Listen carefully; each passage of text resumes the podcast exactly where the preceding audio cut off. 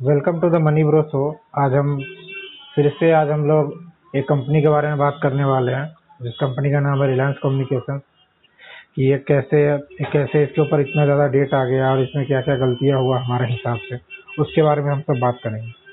पहले हम सब जानते हैं कि रिलायंस कम्युनिकेशन कौन सा बिज़नेस किया करता था। रिलायंस कम्युनिकेशन मेनली टू और DTH बिज़नेस में था, जिसमें वो कॉलिंग फैसिलिटी और डाटा वगैरह प्रोवाइड किया करते थे। इनका बिज़नेस मॉडल ये था। और इसी से वो सब प्रॉफिट कमाया करते थे हाँ ये कंपनी ये 2002 में स्टार्ट हुआ था जिस समय मतलब जितना भी ये जो इंटरनेट सर्विस प्रोवाइडर सब था मतलब I S T I S T provider था और। या जो कॉलिंग मतलब कॉलिंग सर्विसेज़ जो प्रोवाइडर का था हाँ। वो कहने के वो कहने का मतलब पैसा छाप रहा था कहने का मतलब ओवर प्राइस किए हुए थे हर एक चीज़ को तो उस समय, उस तो 2002 में उस समय वो कहने के मतलब अनिल अंबानी है, वो मतलब फ्री कर दिए। मतलब आप जितना मिनट बात करें, वो फ्री रहेगा। लेकिन आपको मात्र पाँच सौ का ये भरवाना होगा एक टाइम में, और कहने मतलब कुछ समय के लिए मतलब तीन चार महीने के लिए फ्री रहेगा। लेकिन लेकिन दूसरा हम्म, उसके बाद क्या? इसके बाद कहने मतलब ये इसके बाद ये जो आरकम था हाँ। वो उसको मतलब बहुत सारा दिक्कत होने लगा। जब उसको पता चला ना कि इसका जो आरकम कंपनी आरकम कंपनी है सर ये मुकेश अम्बानी के वो अपना ये देखा अनिल अंबानी का अनिल अंबानी का। ये जो सर्विस है। आरकॉम अनिल अंबानी का था। हाँ वही हम बोल रहे हैं। कहने का मतलब वो जो वो वो जब देखा ना कि सी डी एम ए उसका जो सर्विसेज़ जो प्रोवाइड करता है वो बहुत ही कम रेवेन्यू प्रोवाइड करता है। इसके मुकाबले में जीएसएम के मुकाबले में। तो ना, ये जो आर आरकम कंपनी है, वो जीएसएम को एकदम रोल आउट करने, उसका जो सर्विस की रोल आउट करने के लिए वो बहुत सारा मतलब ये अलग, जैसे कि चाइनीज़ मतलब एक चाइनीज़ डेवलपमेंट बैंक है, वो इसको फंडिंग किया। और इसके वजह से, इसके ही वजह से बहुत मैसिव डेट में आ गया था ये। ये क्या कहते हैं बैंक सबसे ही मतलब इसका मतलब ट्रबल बहुत ज़्यादा बढ़ गया। अच्छा। मेनली क्या था ना कि उन सब, उनको अपना बिज़नेस बढ़ाना था। तो वो बिज़नेस को बढ़ाने के लिए ना मेनली प्रॉफिटेबल प्रॉफिटेबल बना के अपने बिज़नेस को एक्सपैंड नहीं कर रहे थे। उनको जो भी बिज़नेस करना था, वो लोन लेकर बिज़नेस शुरू करते थे। और जो एग्जिस्टिंग बिज़नेस वो कर रहे थे, उसको लोन लेकर ही एक्सपैंड किया करते थे। ये सबसे बड़ा गलती था जिसके कारण उनको बहुत सारा नुकसान नुकसान भरना पड़ा। जब जब जब डिफ़ॉल्ट जब वो सब पैसा भरना मतलब बंद कर दिए थे, तब उस समय क्या हुआ कि रिलायंस कम्युनिकेशन को अपना 2G और DTH बिज़नेस जो था ना, वो बंद करना पड़ा क्योंकि उसमें बहुत ज़्यादा लॉस हो रहा था। लेकिन रिलायंस कम्युनिकेशन का 50 परसेंट से ज़्यादा कस्टमर 2G यूज़ किया करते थे। और और उसी को उसी को उन्होंने बंद कर दिया। और DTH बिज़नेस को ही बंद कर दिया था। और कुछ दिन बाद उन्होंने 3G बिज़नेस को ही बंद कर दिया था। और उसके बाद उन्होंने उन्होंने डिसाइड किया था कि अब हम सब बी टू बी बिज़नेस पे ही फोकस करेंगे। पहले वो सब बी टू सी बिज़नेस किया करते थे, जिसमें बिज़नेस टू कंज्यूमर था। जिसमें वो अपना प्रोडक्ट बनाए कंज्यूमर सबको दिया करते थे। लेकिन अब इसको बंद करने के बाद वो सोचे कि हम बी टू बी बिज़नेस करेंगे, जिसमें प्रोडक्ट और सर्विसेज़ देंगे बी टू बी क्लाइंट सबको। ये वो सोचे थे। आज आज ना हम इसका शेयर प्राइस की थे। ना तो ये दो रुपया से भी कम पर शेयर एक कर है। एकदम स्ट्रेट लाइन में मतलब ये ट्रेडिंग हो रहा है इसका मतलब इसके या शेयर का मतलब पूरा स्ट्रेट लाइन में है। Okay okay. दो रुपया से भी कम मतलब दो रुपया इतना बुरा व्यक्ति हुआ है। हाँ। जब उस समय जब ये चीज़ इन लोगों ने बंद किया था ना तो उस समय 2016 और 17 के टाइम में एक इतना मतलब इमेजिंग फिगर आया मेरे सामने। मतलब 2016 में 1600 करोड़ का लॉस और 2017 में 1700 करोड़ का लॉस हुआ था इनको। और उसके बाद उसके बाद जब जून जून में 2017 में बैंक सबको जब ये पैसा लौटा नहीं पा रहे थे ना तो बैंक सब S D S D R करने वाला था स्ट्रेटेजिक डेट रिस्ट्रक्चरिंग इसमें क्या होता है ना स्ट्रेटेजिक डेट रिस्ट्रक्चरिंग में क्या होता है?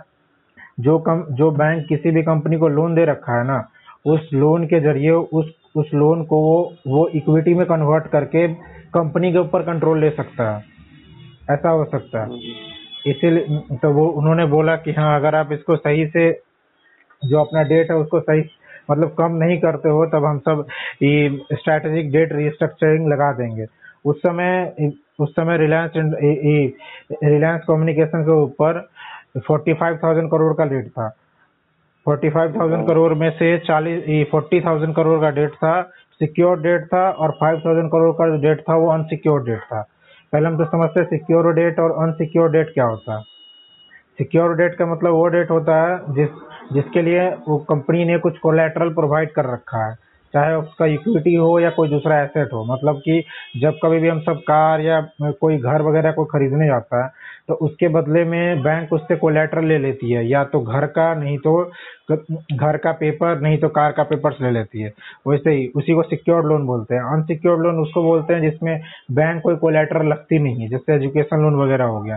तो वैसे ही करके रिलायंस रिलायंस कम्युनिकेशन के पास फोर्टी थाउज़ेंड करोड़ का सिक्योर डेट था। और फाइव थाउज़ेंड करोड़ का इनसिक्योर डेट था।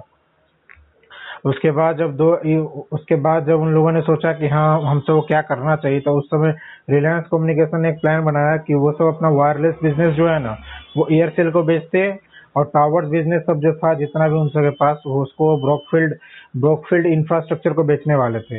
लेकिन ये डील भी उनका सक्सेसफुल नहीं हुआ। और इनफैक्ट इसमें से एक ऐसा बात हुआ कि जिसको बेचने वाला था अपना वायरलेस बिज़नेस एयर एयरसेल उन्होंने भी अपना इंडिया इंडिया में ऑपरेशन बंद कर दिया टेलीकॉम का। हाँ, तो ये जब हम्म, हाँ बोलो बोलो। ये अभी थोड़ा देर पहले भी बात कर रहे थे कि ये जो आरकम कंपनी है वो टीवी इसके में भी इन्वॉल्व रहा था अच्छा क्या हुआ था मतलब उसमें? इसमें कहने वाले जिस समय भारत मतलब वन जी मतलब फ़र्स्ट दिन कहने मतलब उतना इंटरनेट नाम के था खाली। अच्छा। तो उस समय ये मतलब टीवी टीवी लाने वाला था ये सब कहने मतलब टीवी और थ्री जी लाने वाला था भारत में। और उसमें टावर उवर मतलब उसे जैसे नहीं होता है कोई डील जीतता है मतलब गवर्नमेंट से। हाँ। तो ये डील जीत गया था समझे? हाँ।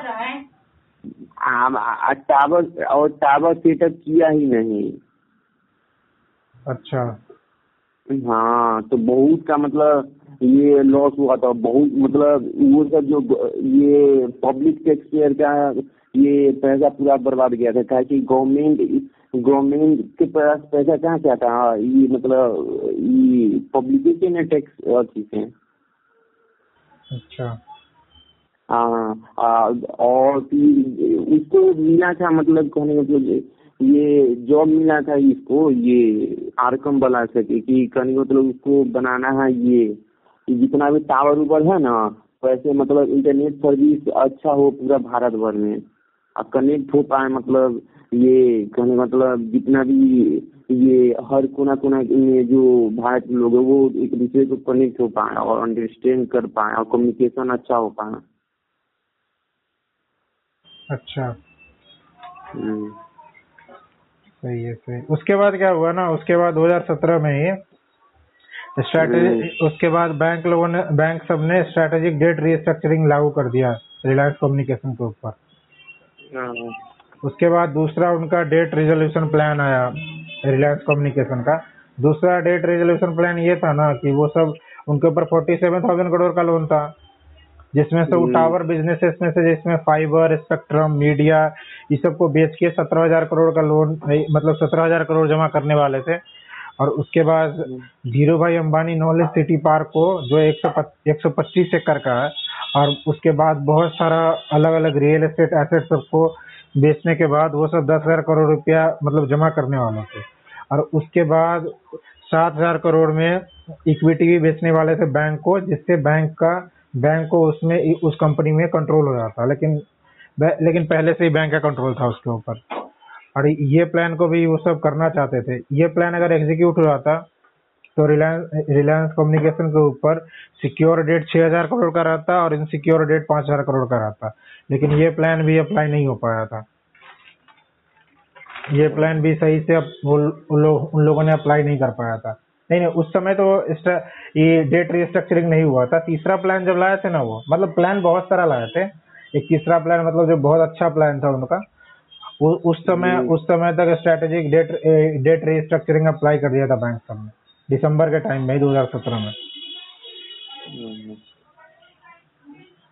हम चाहें तो हम शुरू से बता सकते हैं beginning to rise and fall हाँ हाँ बोलो। मतलब एक बात फिर रिपीट हो जाएगा, क्योंकि मतलब देखिए दिसंबर, ये ये दिसंबर 2002 में जैसे कि मतलब हम लोग बात किए कि आरकम लॉन्च किया था सीडी एम ए सर्विसेज़ जो कि सीडी एम सर्विसेज़ मतलब होता है कि आपको, आप ये पैक होता है, खुद सिंपल भाषा में कहे तो पैक होता है तो उस समय वो मात्र ये पाँच सौ का ये हैंडसेट में फ्री इनकमिंग करने का आपको मतलब सुविधा था इंटरनेट भी चला सकते थे। लेकिन उस समय जो अलग अलग जो ये अलग अलग जो टेली कम्युनिकेशन जो ये कहते हैं कंपनी सब था, वो प्रत्येक मिनट का चार से पाँच रुपया चार्ज करता था इनकमिंग करने के लिए। समझे ना? उस समय ना 2002 में ये आरकम कंपनी ना ये ब्रांड इन्वेस्टर बनाया था वीरेंद्र सहवाग को। मतलब मार्केट एक एक तरह का मार्केटिंग स्ट्रेटजी था, क्योंकि क्रिकेट बहुत फ़ेमस था ना। और फिर और फिर उसके बाद 2000 जून 2005 में अनिल अंबानी ना, रिलायंस इन्फोकॉम को मतलब उनको पास आ गया, क्योंकि उनके पिता जीरू भाई अंबानी का मतलब मृत्यु हो गया था ना। सुरेश भैया। हाँ हाँ उसके बाद? हाँ तो वो वो कहने का मतलब उनका जो भाई है, ये मुकेश अंबानी से ये मतलब मतभेद हो गया था तो वो आरकम कंपनी नाम था। पहले था ना मतलब आरकम कंपनी। लेकिन वो वो जब मतभेद हो गया ना तो उनको मिला, अनिल अंबानी को मिला रिलायंस इन्फोकॉम क्योंकि ये जज सब सब कुछ फैसला किया था। उसके बाद जून 2006 में रिलायंस इन्फोकॉम फिर से नाम दे दिया गया रिलायंस कम्युनिकेशन जिसको शॉर्ट में आरकॉम बोला जाता है। फिर दिसंबर 2007 में ये रिलायंस लॉन्च किया जीएसएम सर्विसेज़ और लगभग इन्वेस्ट किया तेरह हज़ार नौ सौ अस्सी करोड़।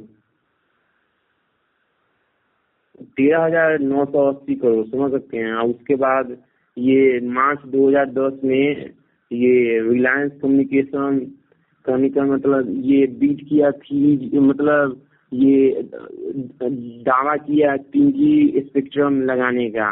मतलब पूरा मतलब पूरा भारत भर में। और और वो गवर्नमेंट को, और वो गवर्नमेंट से मांग किया कि उसको कहने मतलब पाँच हज़ार आठ सौ पैंसठ करोड़ रुपया दिया जाए। मतलब सिर्फ़ वो लोन ले रहा था लेकिन कहने का मतलब वो उसको फ़ायदा ही नहीं हो रहा था उसको बिज़नेस में इसलिए वो बहुत घाटा में जा रहा था। उसके बाद ये मई 2010 में अंबानी अंबानी अंबानी ब्रदर्स में ना है हाँ हम सुन रहे हैं तुम बोलते जाओ। हाँ। फिर मई 2010 में उन दोनों भाई में एक एग्रीमेंट हुआ कि एक दूसरे के बीच में कंपटीशन नहीं करेंगे। तो फिर उसके बाद फरवरी 2011 में सीबीआई क्वेश्चन किया, अनिल अंबानी को टू जी स्पेक्ट्रम घोटाला के मामले में। और फिर जनवरी 2013 में ये रिलायंस कम्युनिकेशन का जो ये डेप्ट है, वो लगभग ये पैंतीस हज़ार छः सौ करोड़ पहुँच गया था, क्योंकि टावर मोनेटाइजेशन फेल हो गया था।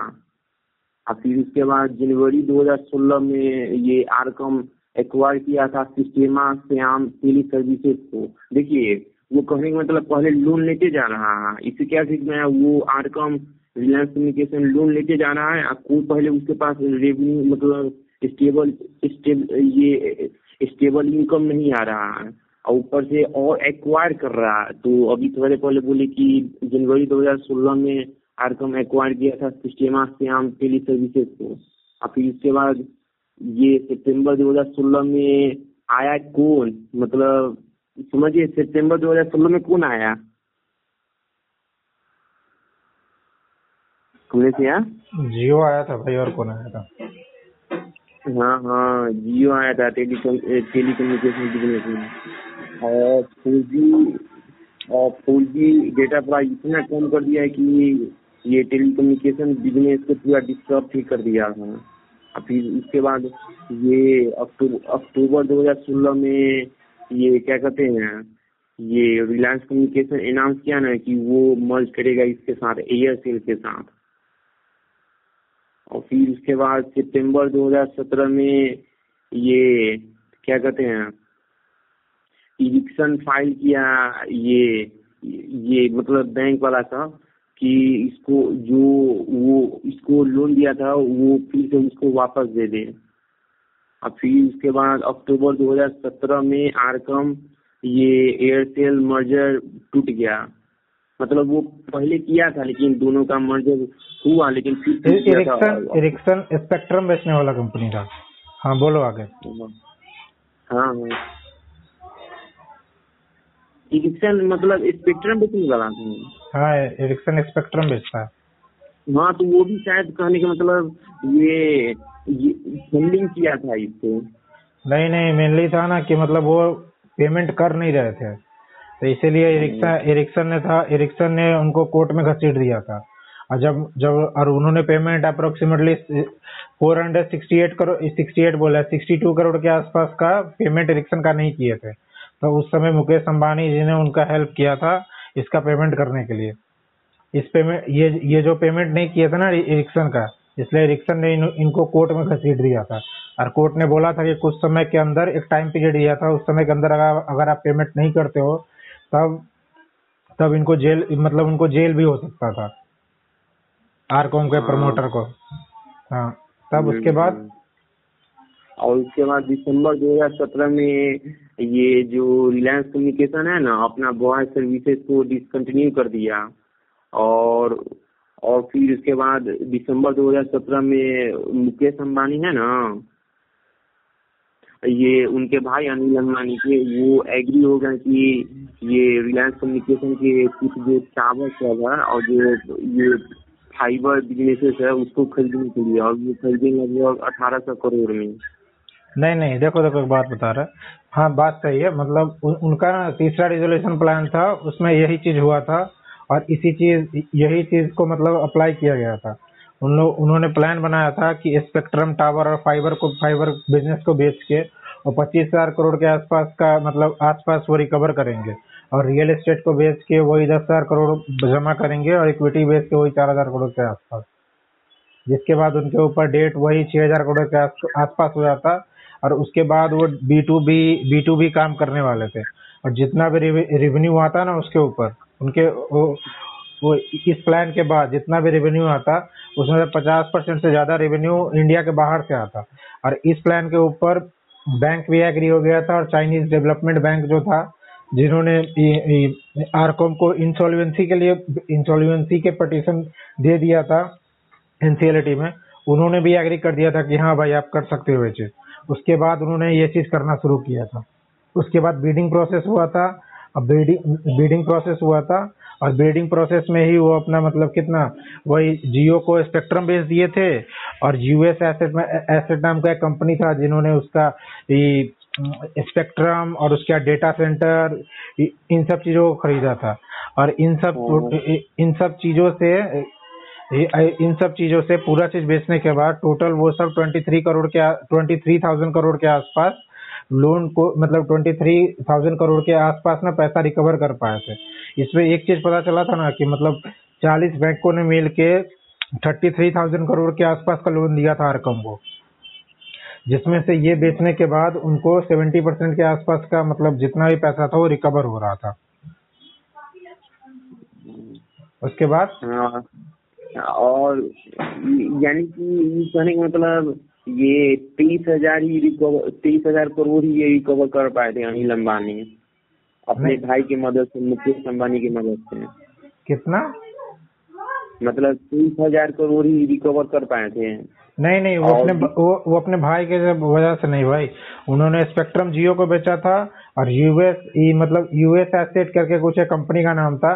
जिनको उन्होंने अपना रियल एस्टेट प्रॉपर्टीज़ बेचा था उसके बाद डाटा सेंटर बेचा था स्पेक्ट्रम ये डाटा सेंटर वगैरह बेचा था। इन दोनों को बेचने पे जो इतना उनको पैसा मिला था ना वो ट्वेंटी थ्री थाउज़ेंड करोड़ के आसपास था।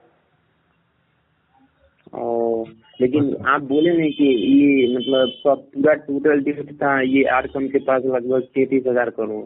हाँ पूरा कर्ज था उनके पास तैतीस हज़ार करोड़ जो चालीस बैंक ने मिलकर दिया था बिना इंटरेस्ट का।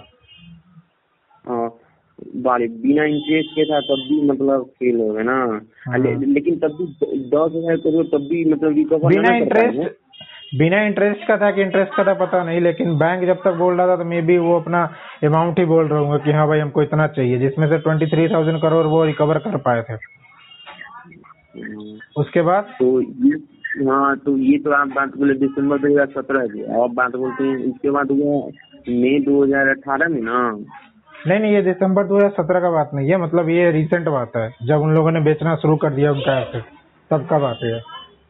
हाँ उसके बाद? हाँ, हाँ, हाँ, और उसके बाद मई 2018 में एनसीएलटी ना हाँ। ये एन, ये एनसीएलटी करके एल एलटी करके शायद कुछ नाम था। हाँ। एनसीएलटी ही था। NCLT national company law tribunal हाँ। उसके बाद? हाँ। चलिए धन्यवाद। हाँ फिर ये क्या कहते हैं एनसीएलटी ये इसका जो आरकम का जो आरकम का ये लिक्विडिजेशन प्रोसेस स्टार्ट कर दिया है। हाँ बैंक अच्छा। उसके बाद?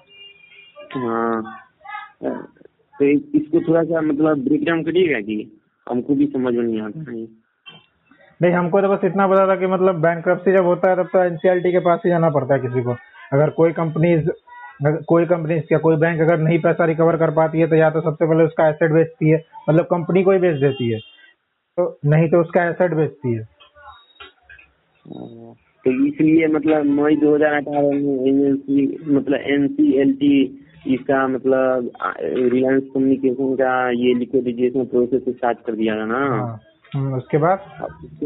और इसके बाद इसी मंथ में, यानी कि मई 2018 में ही ना मतलब मई, उसी मंथ में मई 2018 में रिलायंस कम्युनिकेशन यहाँ गया, ये क्या कहते हैं, ये सुप्रीम कोर्ट के यहाँ सेटलमेंट करने के लिए, इसके साथ इरिक्सन के साथ। और फिर जो रिलायंस कम्युनिकेशन एग्री हो गया है कि वो पे करेगा 550 करोड़ लेकिन वो तो इरिक्सन बोला था कि उसका उसका 1100 करोड़ डी जो है वो देने के लिए। तब ना लता रहा था इरिक्सन। उसके बाद? और उसके बाद ये फरवरी दो और उसके बाद अभी कैसा मतलब अब अब कैसा सिनारी है वो बताते हैं। अभी मतलब रिसेंट का दो तीन साल का कि अभी क्या चला इसके साथ, पिछला तीन साल में ये रिलायंस कम्युनिकेशन के साथ। तो फरवरी 2019 में ना, अनिल अंबानी ये अनिल अंबानी ये सुप्रीम कोर्ट के ऑर्डर को नहीं माना और बोला कि हम इरिक्सन के जो, इसका जो डेट है ना मतलब जो लोन ड्यू है, वो जमा नहीं करेंगे। और फिर उसी महीना, यानी कि फरवरी 2019 में रिलायंस कम्युनिकेशन बैंक के लिए फ़ाइल किया। और फिर मार्च 2019 में ये मुकेश अंबानी, ये इरिक्सन को चार सौ तिरसठ करोड़ ये पे किए।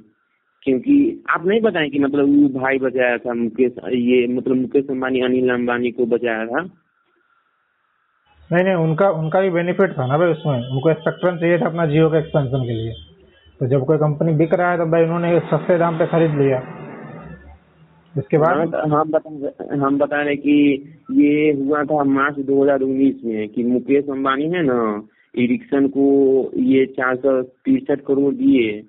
अगर नहीं देते ना तो वो, क्योंकि इरिक्सन तो केस फ़ाइल किए हुए था ना मतलब सुप्रीम कोर्ट में अगर वो पे नहीं करते तो उनके भाई को जेल भी जाना पड़ता। तो इसलिए मुकेश अम्बानी ये इरिक्सन को चार सौ तिरसठ करोड़ रुपया दिए मार्च 2019 में।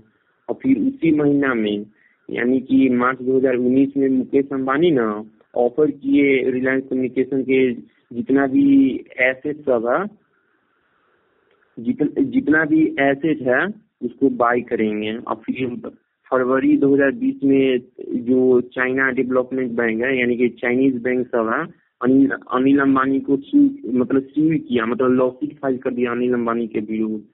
ये मतलब सिक्स हंड्रेड एट्टी मिलियन ये लोन के लिए क्योंकि nine hundred nine hundred nine hundred twenty five millions के लिए।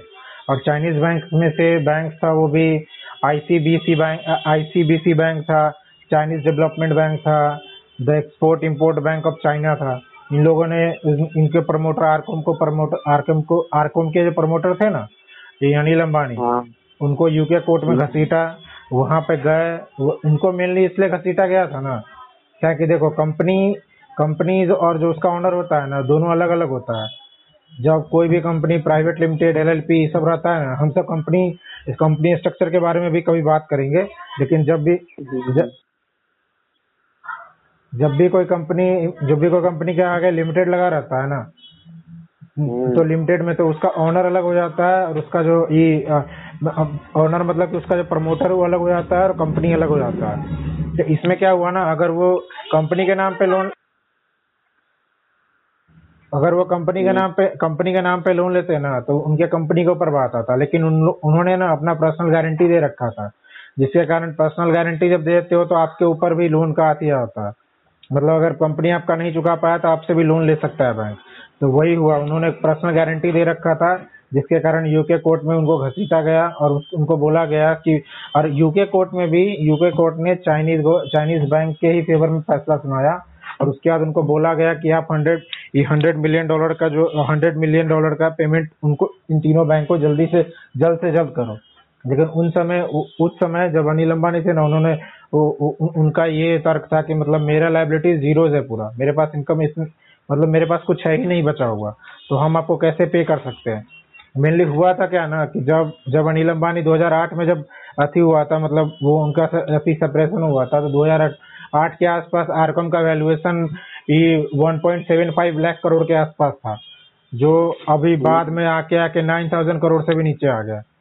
उस समय उनका नेटवर्थ 45 बिलियन डॉलर के आसपास था जो अभी जब उनको यूके कोर्ट में घसीटा गया उस समय तक ज़ीरो बिलियन डॉलर तक आ गया था। मतलब उनके पास एक रुपया भी नहीं था। एक रुपया भी हाँ मतलब एक रुपया भी नहीं था। उसके बाद उसके बाद वहाँ पे यूके कोर्ट में बोला कि हाँ भाई आपको चुकाना ही होगा। और ऐसा गलती उन्होंने एक बार ही नहीं किया था। ऐसा गलती उन्होंने ऐसा गलती उन्होंने एक बार और कर रखा था जब एसबीआई जो है ना स्टेट बैंक ऑफ़ इंडिया 2015 में उन्होंने 1200 करोड़ का लोन लिया था रिलायंस कम्युनिकेशन के लिए और रिलायंस इंफ्रास्ट्रक्चर के लिए। और उस समय भी ना उन्होंने पर्सनल गारंटी दे रखा था जिसके कारण भी एस ने भी उनको पकड़ा। इनको क्या हुआ ना इनको इंडिया में भी सबने पकड़ लिया। अगर वो अपना लोन ना अगर कंपनी के नाम पर लेते तो उनको इतना इफ़ेक्ट नहीं पड़ता किसी भी बात पे। लेकिन उन्होंने दो जगह जो गलती कर दिया ना पर्सनल गारंटी देने का एक एसबीआई के अंदर और और उसके बाद चाइनीज़ चाइनीज़ बैंक के अंदर। यही चीज़ उनको बहुत ज़्यादा भारी पड़ गया। अब उसके बाद बताओ आप क्या बता रहे थे?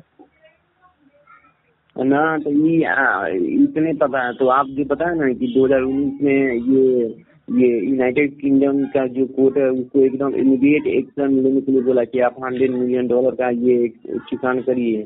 हाँ। तो वो बोले वो बोले कि भाई साहब मेरे पास तो अभी मतलब ज़ीरो रुपया है बैंक तो आप ये बताएँगे? तो ये इंसिडेंट हुआ था ये इसी फरवरी 2020 में। अभी से लगभग एक साल पहले। हाँ। हम्म। ये क्या कहते हैं तो अभी ये अभी कहाँ पे है वो? मतलब जेल में है कि कहाँ पे है? नहीं नहीं अभी जेल वगैरह में नहीं है। मतलब नहीं पता हमको कहाँ पे है लेकिन इसके इस कंपनी के बारे में और बहुत सारा चीज़ बहुत सारा नहीं जो हमको पता है वो चीज़ बताते हैं। मेनली क्या हुआ था ना जब जब कंपनी जब जब कंपनी के ऊपर इतना सारा प्रॉब्लम आया था ना तो रिलायंस कंपनी रिलायंस कम्युनिकेशन का ना एक बिग टीवी का बिज़नेस था। जिस जिस बिग टीवी वाले बिज़नेस को बिग टीवी वाला जो उनका कंपनी था उनको उन, उन, उन लोगों ने ना बीकॉम मीडिया टेलीविज़न को बेच दिया था। बीकॉम में बीकॉम मीडिया टेलीविज़न को भेज दिया था। और उसके बाद ना उसके बाद कुछ अलग ही चीज़ हुआ इस सब चीज़ों में। जब एक बार सुचिता दलाल ने ट्वीट किया था ना जो हर्षद मेहता के बा, बाद से ही और ये 1992 का स्कैम का जो सीरीज़ आया है उसके बाद से सब लोग बहुत लोग जान जान चुके हैं इनको। लेकिन इससे पहले से ये फाइनेंस मार्केट में जितना भी स्कैम्स वगैरह होता है इसके ऊपर वो हमेशा मतलब सबको मतलब बताते रहते हैं पहले से इन्फॉर्म कर देते हैं अपने रिसर्च के द्वारा। तो इनका क्या था ना इनके ट्वीट आने के बाद मतलब क्या हुआ कि जो जिस कंपनी सब जिस कंपनी नहीं जिन जिन बैंक लोगों ने ना इन सबको लोन दे रखा था जैसे India overseas bank union bank of India और यूनियन बैंक और उसके बाद SBI state bank of India इन तीनों ने मिलके ना फ्रॉड का करार दे दिया रिलायंस टेलीकॉम टेलीकॉम लिमिटेड को। क्या कि उन लोगों ने ना पैसा डाइवर्ट किया था इस चीज़ को लेके। उन लोगों ने उसको फ्रॉड का मतलब फ्रॉड का फ्रॉड बोल दिया उस कंपनी को रिलायंस टेली ये टेलीकॉम लिमिटेड को। उसके बाद क्या हुआ कि बैंक्रप्सी का प्रोसेस चल ही रहा था। बैंक्रप्सी का प्रोसेस चल ही रहा था रिलायंस कम्युनिकेशन का। और उसके ऊपर बैंक सबने फ्रॉड बोल दिया। फ्रॉड का मतलब मेनली मतलब पहले ना हम फ्रॉड का मतलब समझाते होता क्या जब कोई कंपनी से अपना बिज़नेस करने के लिए पैसा जब लेती है ना तो पैसा लेने के बाद अगर वो पैसा, अगर वो पैसा, अगर जिस काम के लिए उन लोगों ने पैसा ले रखा है, उस काम में उस पैसे को यूज़ करके अगर कंपनी बैंक हो जाती है, अगर नहीं प्रॉफिट जनरेट कर पाती है और बैंक हो जाती है तो उसको बैंक से अपना डिफ़ॉल्ट बोलते हैं। अगर वही आपने आपने किसी से लोन लिया है मतलब बैंक से लोन लिया है, अपने कंपनी के एक्सपेंशन एक्सपेंशन के लिए नहीं तो किसी दूसरे काम के लिए, और उसको डाइवर्ट करके आप कंपनी से बाहर निकाल देते हो ना तो उसको तो उसको हम सब फ्रॉड बोलते हैं। मेनली ये सिर्फ़, ये जब इन्वेस्टिगेशन हुआ ना, और फॉरेंसिक फॉरेंसिक ऑडिट हुआ था तो पाँच हज़ार पाँच सौ करोड़ का ना मई 2017 से लेके मार्च 2018 के आसपास के अंदर पता चला कि इस बीच में पाँच हज़ार पाँच सौ करोड़ का ना मतलब ये जो कैपिटल है, उनको मतलब क्या बोलते हैं डाइवर्ट किया गया कंपनी की तरफ़ से। जब ये चीज़ आग पकड़ा ना, उसके बाद ये पंजाब नेशनल बैंक और बैंक ऑफ़ बड़ौदा जो है, उन लोगों ने भी उनकी एक कंपनी को फ्रॉड फ्रॉडुलेंट करार दे दिया। और वो कंपनी था रिलायंस होम फाइनेंस जिन्होंने लोन ले लोन ले रखा था वही अप्रोक्सीमेटली सेवन थाउज़ेंड करोड़ के आसपास का। और रिलायंस होम फाइनेंस का सबसे बड़ा चीज़ ये था ना कि उसका जो ऑडिटर थे ना प्राइस वाटर हाउस कूपन उन लोगों ने ना कहकर रिजाइन दे दिया था कि ये Reliance house Reliance home finance ये जो है ना, वो हम सबको कुछ ट्रांजेक्शन से रिलेटेड चीज़ हम सबको नहीं बता रही है, जो कंपनी के बैलेंस शीट के लिए बहुत ज़रूरी है। और इस चीज़ से उन लोगों ने रिजाइन दे दिया था। उसके बाद एक और एक और कंपनी था उनका रिलायंस कमर्शियल फाइनेंस जिसके ऊपर nine thousand eight hundred crore के आसपास का लोन था। हम्म। इनका मतलब इनका बिज़नेस का सबसे बड़ा दिक्कत था ना कि वो मतलब हर एक बिज़नेस के ऊपर इनका लोन था। और कोई भी बिज़नेस प्रॉफिटेबल नहीं था इनका मतलब मेनली मेरे हिसाब से। और जहाँ तक का बात हम्म। है जहाँ तक का बात है तुमने पूछा कि अभी ये सब मतलब क्या कर रहे होंगे। तो अभी रिलायंस कम्युनिकेशन ग्लोबल सा ई ई सब नेटवर्क के ऊपर काम करता है डाटा सेंटर है क्लाउड क्लाउड बिज़नेस है। लेकिन इसमें भी मेन बात है ना एक डाटा सेंटर और क्लाउड क्लाउड बिज़नेस को ना इनका बैकएंड करता है यूएस बेस्ड कंपनी है जिसका नाम है ग्लोबल क्लाउड क्लाउड एक्सचेंज और ग्लोबल क्लाउड एक्सचेंज जो है ना उसने भी यूएस के अंदर बैंक फ़ाइल कर दिया क्या कि वो भी लॉस में जा रहा था। और अभी फ़िलहाल में मतलब बनाता है तो मतलब यूएस में कंपनी के बनाता है जो बैंक है? नहीं नहीं वो अपना सब्सिडियरी कंपनी था उनका। Fully own fully own subsidiary था उनका और अभी उनके पास मेनली चार बिजनेसेस है। बहुत बहुत सारा बिज़नेस होगा जिसमें से मेनली एक है रिलायंस इंफ्रास्ट्रक्चर रिलायंस इंफ्रास्ट्रक्चर है रिलायंस कम्युनिकेशन है रिलायंस इंफ्रा है और एक वही ग्लोबल ग्लोबल क्लाउड एक्सचेंज है। और इन सब का जो लॉस सुनेगा ना तो मतलब पता चलेगा भाई इतना मतलब चार कंपनी का लॉस इतना ज़्यादा है। मतलब रिलायंस इंफ्रास्ट्रक्चर का लोन अप्रोक्सीमेटली दो टू थाउज़ेंड करोड़ के आसपास है।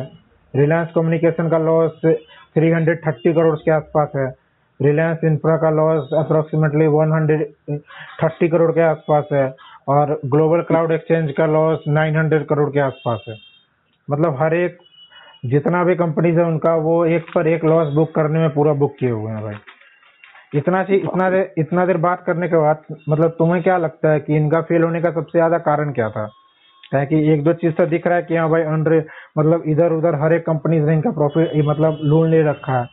आपके हिसाब से क्या लगता है कि कौन कौन सा ऐसा कारण है मतलब मेजर कारण है जिसके कारण ये कंपनी फेल हुआ है?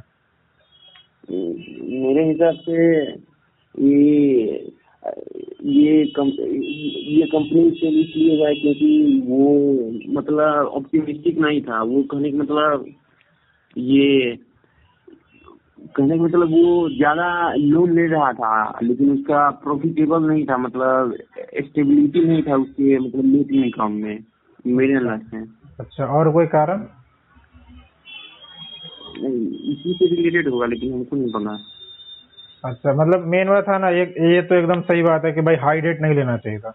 उनका सबसे बड़ा दिक्कत था ना कि वो कोई भी बिज़नेस करते थे ना या उनको हम्म। शुरुआत करने से शुरुआत करने के लिए भी वो कम, मतलब बैंक से लोन लिया करते थे और जब जब उस कंपनी को एक्सपेंड भी करना पड़ता था ना तब भी वो बैंक से ही हम्म। लोन लेते थे। और बैंक से ही लोन लेके उस कंपनी को एक्सपेंड किया करते थे जो एकदम बहुत गलत बात है। लोन लेकर कंपनी को स्टार्ट करना लोन लेकर कंपनी को एक्सपेंड करना ये बहुत गलत बात है। मतलब गलत बात इसलिए है ना कि जब तक आपका समय सही चलेगा ना तब तक तो पैसा आते रहेगा आपकी कंपनी के पास आप डेट पे करते रहोगे।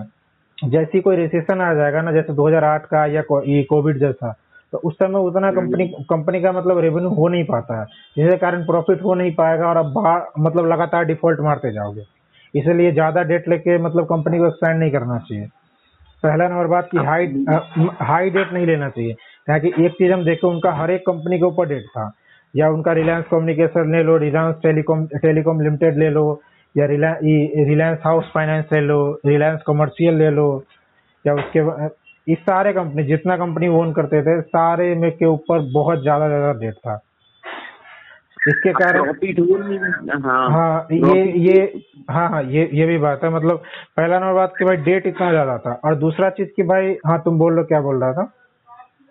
ये प्रॉफिट हो ना रहा था, ऊपर से नया कंपनी को एक्विजिशन कर रहे थे, या नया मतलब अलग अलग और अलग अलग कंपनी के साथ मर्ज हो रहा है इसमें। मतलब बना रहा था। मतलब मेन बात था ना कि मतलब आप बिज़नेस कर रहे हो तो सबसे पहले तो यार जो आप कर रहे हो उसको किसी एक को या दो को पहले प्रॉफिटेबल बनाओ। एक या दो को प्रॉफिटेबल बनाओ, उसके बाद ही एक्सपेंड करना शुरू करो। आज रिलायंस जो रिलायंस रिलायंस इंडस्ट्री है, मुकेश अंबानी का, वो आज जियो के ऊपर इतना फोकस कर रहा है उस- उनको पता है कि उनका जो पेट्रोकेमिकल बिज़नेस है, वो प्रॉफिटेबल है और अच्छा खासा कैश अर्न करता है भाई। तो आगे चल के अगर उनको कभी भी दिक्कत हो गया ना रिलायंस जियो में, उन्होंने डेढ़ लाख करोड़ रुपए इन्वेस्ट कर रखा है। कभी भी दिक्कत हुआ तो उनके पास एक पीछे एक बैकएंड है। जो कंपनी के पास, वो पीछे एक बैकएंड है, उनके पास पेट्रोकेमिकल, जहाँ से उनका लगातार पैसा आ रहा है। लेकिन इनके पास कोई ऐसा चीज़ था नहीं। इनका हर एक बिज़नेस से कोई पास लॉस था मतलब लोन्स था, कोई बिज़नेस प्रॉफिटेबल नहीं था। मेरे हिसाब से तो यार डेट ले रहे कोई बात नहीं भाई, अपने मतलब अगर आपको पता है कि आपका, आप अपना स्ट्रेटजी को वर्कआउट करवा दोगे, आपका स्ट्रेटजी काम कर जाएगा। तो भाई, आप डेट लो, करना है, करो यार, कोई दिक्कत नहीं है। लेकिन यार, जब आप जब आपका जब आपका स्ट्रेटजी वर्कआउट नहीं होगा तो उस समय जो कंपनी को आप प्रॉफिटेबल बनाए हुए रखोगे वही काम देगा। और हम तो बोलते हैं कि भाई अगर देखो यार हम सब किसी को सिखा नहीं सकते वो भी बिजनेसमैन है भाई।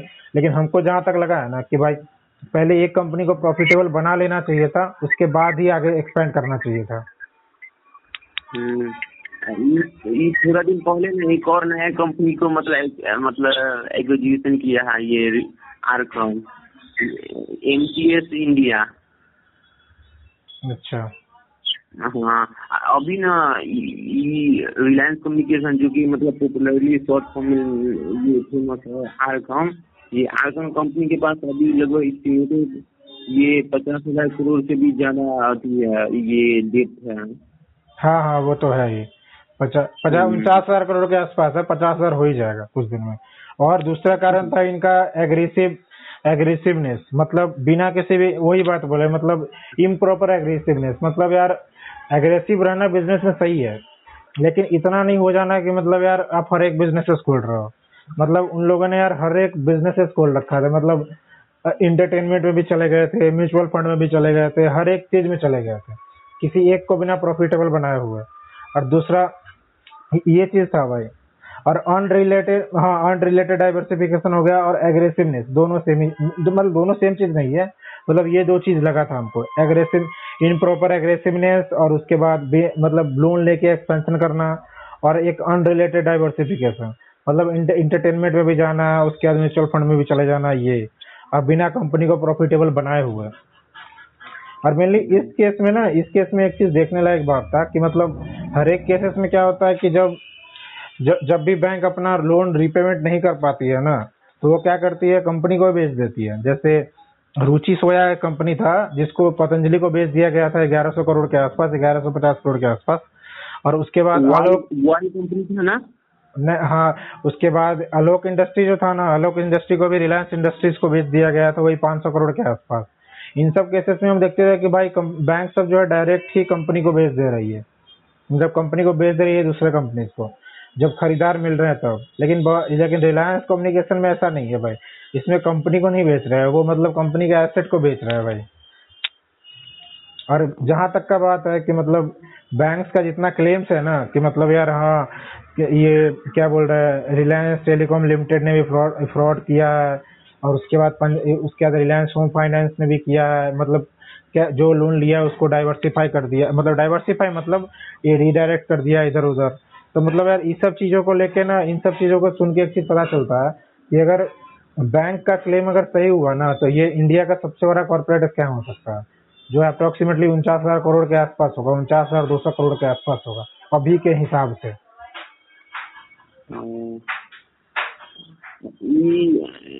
इसके पास आप थोड़ा देर पहले बोले थे ना मतलब पाँच मिनट पहले इसी एपिसोड में कि कहने मतलब इसके पास कुछ सब्सिडीज है लेकिन इसके पास ना मतलब हम भी पढ़े थे आप तो सही बोले, लेकिन मेरे हिसाब से इसके पास दो ही मेन मेजर सब्सिडरीज है। एक वो है ग्लोबल क्लाउड एक्सचेंज की आप ये मतलब डिस्कस किए ही हैं और दूसरा है डीजी केबल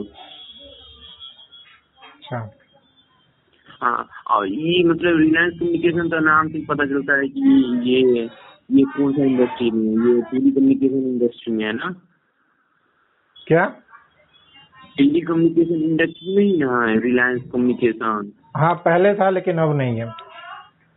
हाँ वो तो 2019 में बैंक के लिए फ़ाइल कर दिया था। हाँ। और तो इसके फाउंडर ये थे और उनके पिताजी थे मतलब धीरू भाई अंबानी और अनिल अंबानी थे। अच्छा। हाँ। ये आपको क्या लगता है कि जियो और रिलायंस कम्युनिकेशन दोनों सेम ही है? क्योंकि ये क्वेश्चन हम मतलब हमको भी बहुत मतलब माइंड में आता है। आपको क्या लगता है कि जियो और रिलायंस कम्युनिकेशन दोनों एक ही कंपनी है या सेम ही है? नहीं नहीं दोनों सेम कंपनी नहीं है भाई। कैसे? एक्सप्लेन ब्रेक डाउन कर सकते हैं मतलब मतलब रिलायंस कम्युनिकेशन भाई इनका है मतलब अनिल अंबानी ग्रुप का है मतलब अनिल अंबानी का है। और ये जो है ये रिलायंस जियो जो है वो मुकेश अंबानी का, मुकेश अंबानी का। और रिलायंस का, रिलायंस जियो जो है, रिलायंस इन्फो इन्फोकम करके कुछ कंपनी का नाम है, उसके अंडर आता है। और इन दोनों का बिज़नेस है अभी तो एकदम टोटली अलग है भाई। ये भाई टेलीकॉम के ऊपर काम करते हैं, जो चिप्स वगैरह मतलब सिम्स कार्ड वगैरह देते हैं मतलब वायरलेस नेटवर्क्स में। और उसके बाद ये ब्रॉडबैंड में भी आए हैं अभी वो। जियो फाइबर वगैरह भी आया है इसका इनका। और ये बिज़नेस तो अभी डाटा डाटा सेंटर और क्लाउड बेस्ड बिज़नेस है। तुम्हारे हिसाब से क्या है? मेरे हिसाब से ये आप जो बोले सेमी मतलब सेमी ओपिनियन है मेरे हिसाब से। मतलब मेरा सिर्फ़ क्वेश्चन था मतलब ऑडियंस के लिए मतलब ऑडियंस मतलब ये क्लियर हो जाए मतलब कि दोनों एक ही कंपनी नहीं है मतलब ये रिलायंस जियो अलग है और फिर रिलायंस कम्युनिकेशन अलग है। अच्छा। मेन बात मेन बात क्या है ना इसमें एक चीज़ और आता है कि सबको लगता है कि हाँ भाई रिलायंस कंपनी रिलायंस जियो आ गया है जिसके कारण रिलायंस कम्युनिकेशन भी बैंक करप्ट हो गया। लेकिन ऐसा बात नहीं है। रिलायंस कम्युनिकेशन जो था ना उसका टेक्नोलॉजी टू जी और थ्री जी बेस्ड था। वो वो फोर जी में एक्सपैंड ही नहीं कर सकता था अपने आप को। और उनका टेक्नोलॉजी तो उनका उनका टेक्नोलॉजी था कि वो थ्री जी और फोर जी मतलब टू जी और थ्री जी चला सकते हैं। और जैसे ही भारत में फोर जी आया तो four G Reliance Reliance communication दे नहीं पाया। जिसके बाद, जिसके कारण उनके जो जितने यूज़र थे वो स्विच करने लगे, दूसरे दूसरे टेलीकॉम ऑपरेटर सबसे। ये ये ये चीज़ तो पहले से ही होना था। कहें कि जब भी फोर आता तो उनके पास था नहीं रेडी फोर ऊपर से जैसे ही फोर आया इंडिया में, तब भी वो टू और थ्री जी के ऊपर मतलब इन्वेस्ट कर ही जा रहे थे, कर ही जा रहे थे। यही कारण था भाई। एक दो एक दो ये भी कारण था। वो कहने का मतलब बोले ना ऑप्टिमिस्टिक आदमी नहीं रहे वो सोचे ही नहीं रहे कि भारत इतना ज़्यादा डेवलप होगा। नहीं ऐसा तो हम नहीं कर सकते। मतलब कि देखो यार वो अपना बिज़नेस एक्सपेंड करना चाह रहा था इसलिए उसने लोन लिया था भाई किसी आदमी ने। लेकिन रैपिड हाँ रैपिड बहुत तेज़ी से लेकिन ये जियो मतलब एक्सपेंड हो गया ना। हाँ जियो का स्ट्रैटेजी वर्कआउट हो गया। इसके बारे में भी हम सब कभी बात करेंगे। तो अभी इसको हाँ, इसके बारे में और हाँ, कुछ या इसको रैप अप करें हम सब? ये जो रैपअप करने से पहले एक मतलब इससे हम लोग क्या सीखे? मतलब क्या सीख सकते हैं कि ये ये कंपनी का डाउनफॉल हुआ, इससे मतलब हम लोग क्या सीखे? हैं आपका ओपिनियन क्या है इसमें? मतलब वो तो हम पहले ही बता दिए ना कि भाई Agre improper aggressiveness unrelated diversification huge debt not making a single company profitable मतलब कोई भी एक सिंगल कंपनी को पहले प्रॉफिटेबल बनाओ, उसके बाद ही डाइवर्सिफिके मतलब उसके बाद ही मतलब डाइवर्सिफिकेशन करो। ये सब चीज़ें भाई। हम्म, और मूल लेकर एक्सपेंड कर रहे थे हाई अमाउंट ऑफ़ डेप्ट था। हाँ हाँ हाँ। हाँ तो चलिए ये आउटरो दे दीजिए यानी कि रैपअप कर दीजिए। ओके आप लोगों का सुनने के लिए बहुत बहुत धन्यवाद।